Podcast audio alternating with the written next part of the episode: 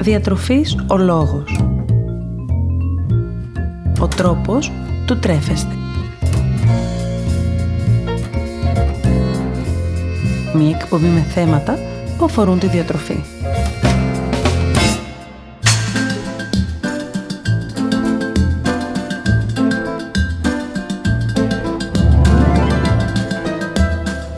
Καλησπέρα σας. Είμαι η Μαριάννα Μανώλη και σήμερα το θέμα που θα ήθελα να αναλύσουμε αφορά εκείνους τους διατροφικούς μύθους που κυκλοφορούν και μάλιστα είναι τόσο πιστικοί ώστε να έχουν πλέον εδραιωθεί σαν μια πραγματικότητα. Είναι όμως αλήθεια όσα ξέρουμε πάνω σε κάποια θέματα ή μήπως όχι?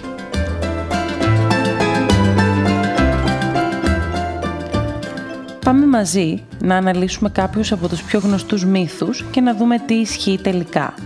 Είναι πολλοί και κυκλοφορούν διαρκώς, ιδίως στο διαδίκτυο. Στην πραγματικότητα κανείς δεν ξέρει πώς ξεκίνησαν και ενώ δεν φαίνεται να έχουν καμία επιστημονική βάση, παρόλα αυτά έχουν καθιερωθεί ως δεδομένα. Ποια είναι όμως η πραγματικότητα?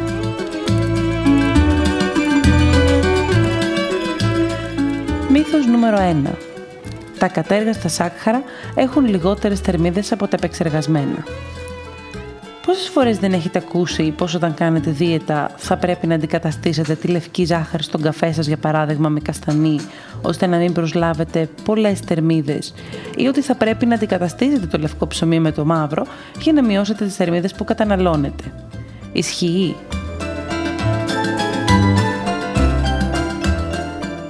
Δυστυχώς ή ευτυχώς, τα προϊόντα με ακατέργαστα ή κατεργασμένα σάκχαρα έχουν παρόμοια θερμιδική αξία. Η πραγματική τους διαφορά αφορά τη θρεπτική τους αξία και πιο συγκεκριμένα τις φυτικές ίνες που περιέχουν τα πρώτα.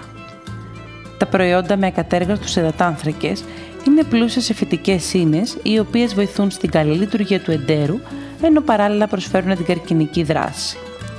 Επιπλέον, οι φυτικές ίνες έχουν την ιδιότητα να απορροφούν νερό, με αποτέλεσμα να αυξάνεται ο όγκος τους στον οργανισμό και οδηγούν σε γρήγορο και μεγάλης χρονικής διάρκειας κορεσμό.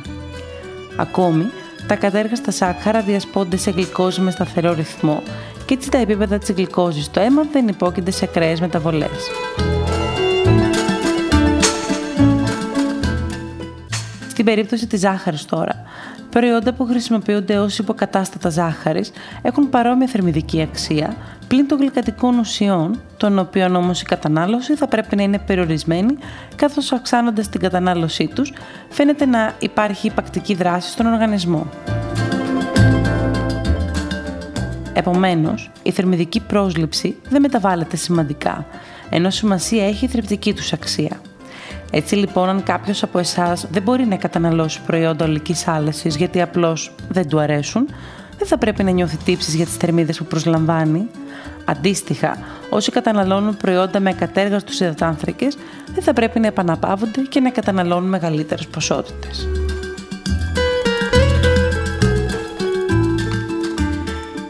Μύθος νούμερο δύο. Η γλουτένη μας καταστρέφει σιγά σιγά. Σταματήστε την κατανάλωσή της τώρα και θα σωθείτε. Μία πολύ συχνή παραδοχή είναι πως η γλουτένη δεν είναι αθώα. Αντίθετα, είναι υπεύθυνη για μερικές από τις πιο επικίνδυνες ασθένειες της σημερινής εποχής, όπως ο καρκίνος, ο σακχαρώδης διαβήτης, τα καρδιαγγειακά νοσήματα και άλλα. Δίαιτες ελεύθερες γλουτένης υπόσχονται ότι ο οργανισμός δεν θα νοσήσει από τέτοιες ασθένειες, ενώ βέβαια και η απώλεια βάρους είναι σίγουρη. Ισχύει όμως?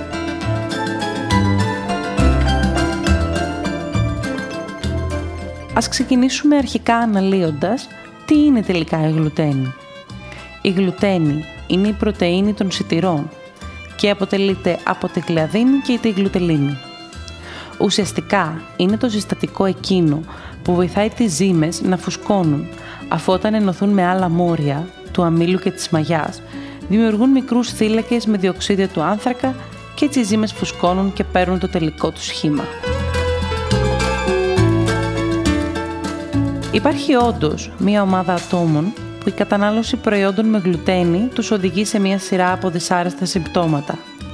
Ο οργανισμός αυτών των ατόμων, μόλις ανιχνεύσει τη γλουτένη, κινητοποιεί διάφορους μηχανισμούς, οι οποίοι με τη σειρά τους επιτίθενται στο λεπτό έντερο και έτσι εντερικές λάχνες καταστρέφονται ή αδρανοποιούνται. Αυτό αυτόματα οδηγεί σε μία απορρόφηση διαφόρων θρεπτικών συστατικών και επομένως υπάρχει πιθανότητα εμφάνισης διατροφικών ελλείψεων, ακόμα και υποσιτισμού. Παράλληλα, η νόσος εκδηλώνεται με διάφορες γαστρεντερικές ενοχλήσεις, όπως είδημα στην περιοχή, πόνο, αιματηρά κόπρανα και άλλα. Τα άτομα αυτά έχουν δυσανεξία στη γλουτένη ή αλλιώς κοιλιοκάκι και πράγματι η αποφυγή κατανάλωσης τέτοιων προϊόντων αποτελεί βασικό και απαραίτητο βήμα στη θεραπεία τους.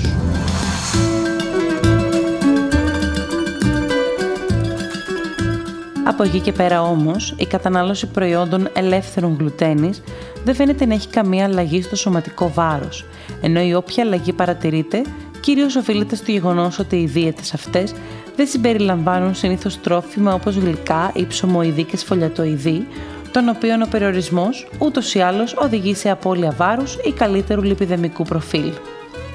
Επιπλέον, τα τρόφιμα που δημιουργούνται χωρίς γλουτένη είναι πλούσια σε άλλα πρόσθετα, ώστε να μπορέσουν να έχουν εξίσου καλά οργανοληπτικά χαρακτηριστικά, όπως γεύση, εμφάνιση κλπ. Άρα όχι, η γλουτένη δεν παχαίνει και δεν θα πρέπει να αποφεύγεται πέρα από περιπτώσεις όπου αφορά καθαρά εντοπισμένο ιατρικό θέμα.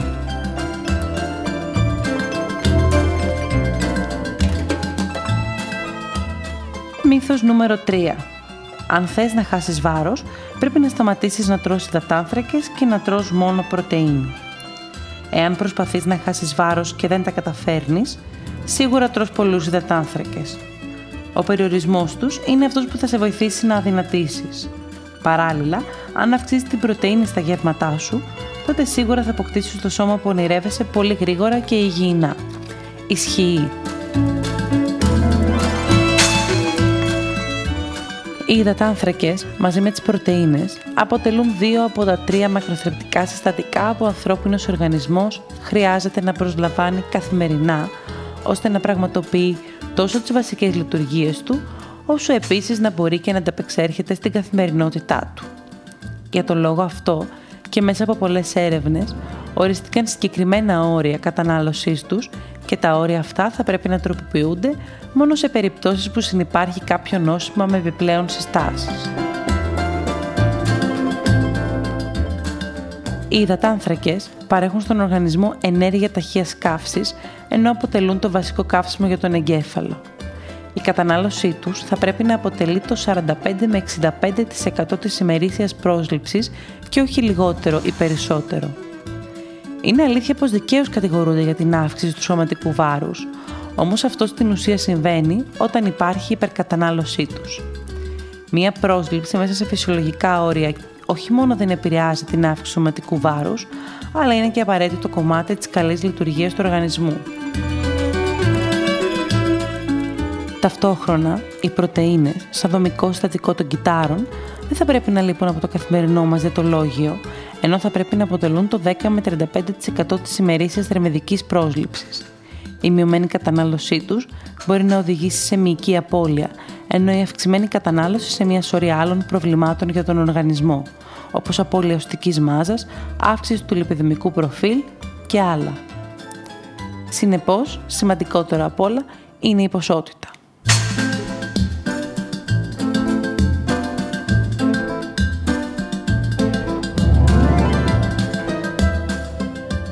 Μύθος νούμερο τέσσερα. Τα πέντε καλύτερα τρόφιμα που θα σε βοηθήσουν να χάσεις βάρος.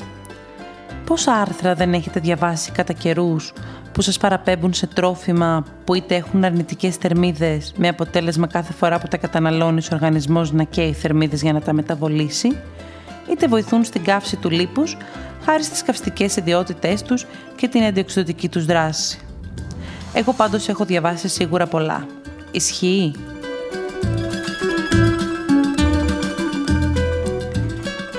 Κάθε φορά που διαβάζω ένα αντίστοιχο άρθρο ή ακούω αυτή την ερώτηση, η σκέψη μου ή η απάντησή μου στρέφεται γύρω από ένα θέμα μόνο. Το πρόβλημα της παγκόσμιας παχυσαρκίας.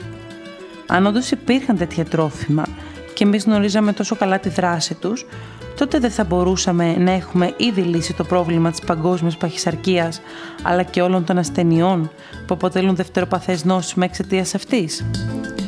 Φαντάζομαι πως ναι.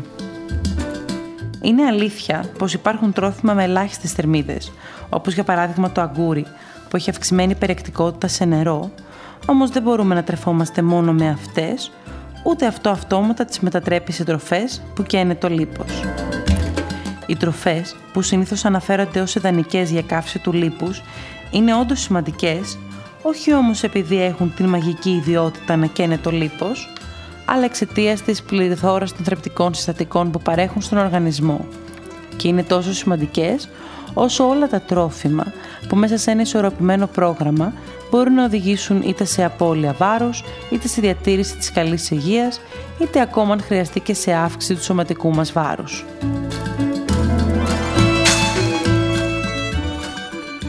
Μύθος νούμερο πέντε. Δίαιτα αποτοξίνωσης τώρα για καθαρό οργανισμό.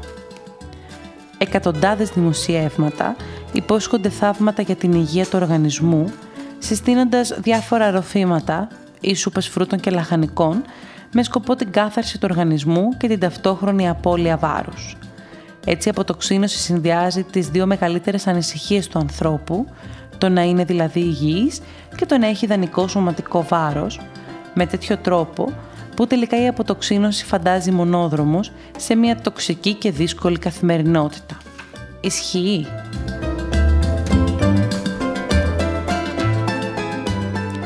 Δυστυχώς, τα φρούτα και τα λαχανικά δεν διαθέτουν μαγικές ιδιότητες και δυστυχώς η κατανάλωσή τους δεν αποτελεί από μόνη της πανάκια. Στην πραγματικότητα, άτομα που ακολουθούν δίαιτες αποτοξίνωσης για μεγάλο χρονικό διάστημα στερούν από τον οργανισμό τους απαραίτητα θρεπτικά συστατικά, όπως οι πρωτεΐνες και το λίπος, ενώ προσλαμβάνουν μεγάλες ποσότητες υδατανθράκων.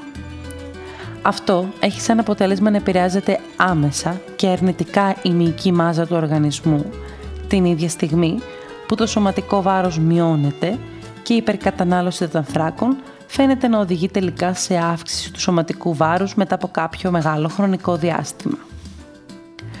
Όσο δε αφορά την αποτοξίνωση αυτή καθεαυτή, τα φρούτα και τα λαχανικά παρέχουν στον οργανισμό βιταμίνες, μέταλλα και ιχνοστοιχεία, αλλά δεν έχουν την ιδιότητα να τον καθαρίσουν. Το ρόλο αυτό αντίθετα έχουν στον οργανισμό τρία όργανα.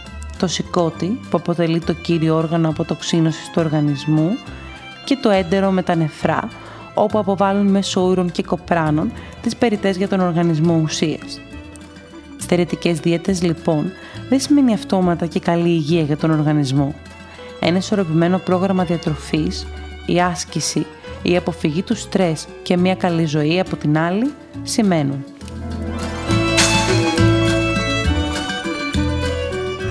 Μύθος νούμερο έξι. Μην καταναλώνετε βραδινό μετά τις οκτώ το βράδυ. Ακούγεται συχνά η φράση πως κάποιος που κάνει δίαιτα ή θέλει να είναι υγιής θα πρέπει να καταναλώνει το τελευταίο του γεύμα πριν τις οκτώ το βράδυ. Ο οργανισμός μετά τις οκτώ δεν μπορεί να κάψει τις θερμίδες που προσλαμβάνει με τον ίδιο τρόπο και επομένως αν κάποιος καταναλώσει φαγητό μετά τις οκτώ το βράδυ, αναπόφευκτα θα αυξήσει το βάρος του. Ισχύει?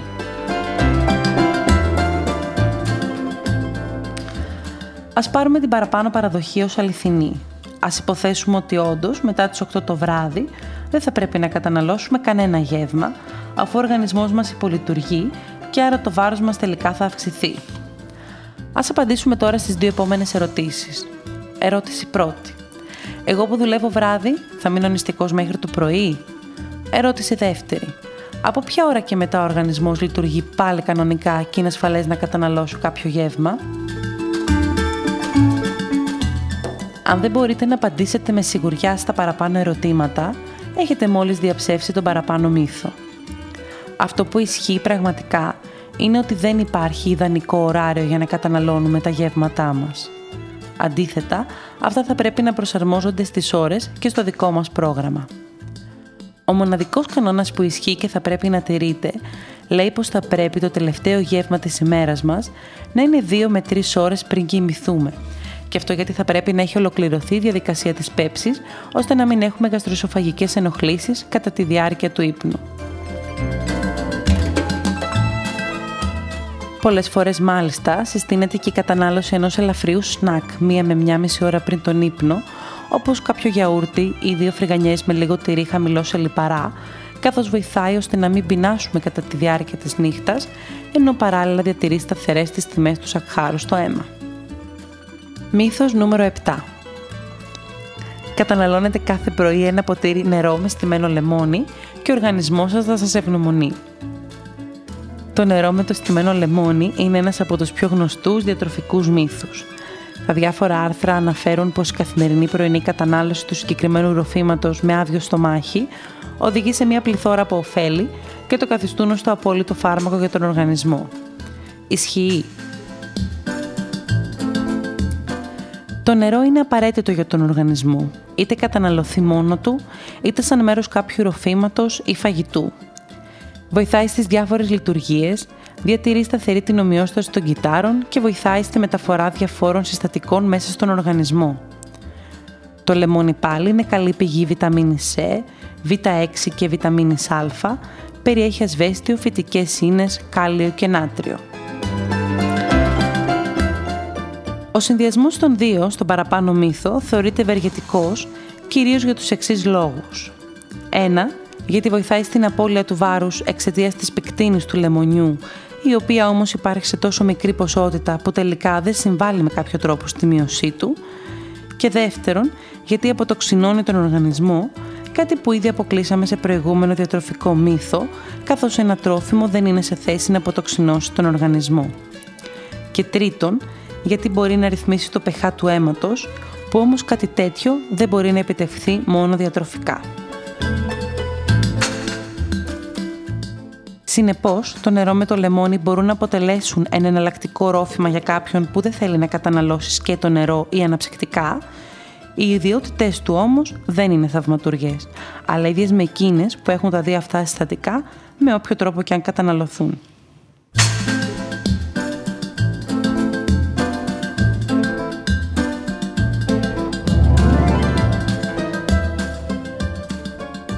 Η συμβουλή μου σήμερα για εσάς είναι, πριν μπείτε στη διαδικασία να ακολουθήσετε ή να αποδεχτείτε κάτι που ακούσατε ή διαβάσατε, να αναζητήσετε αν πίσω από αυτήν την παραδοχή υπάρχει μια επιστημονική βάση η οποία επιβεβαιώνει αυτή την καινούργια πληροφορία.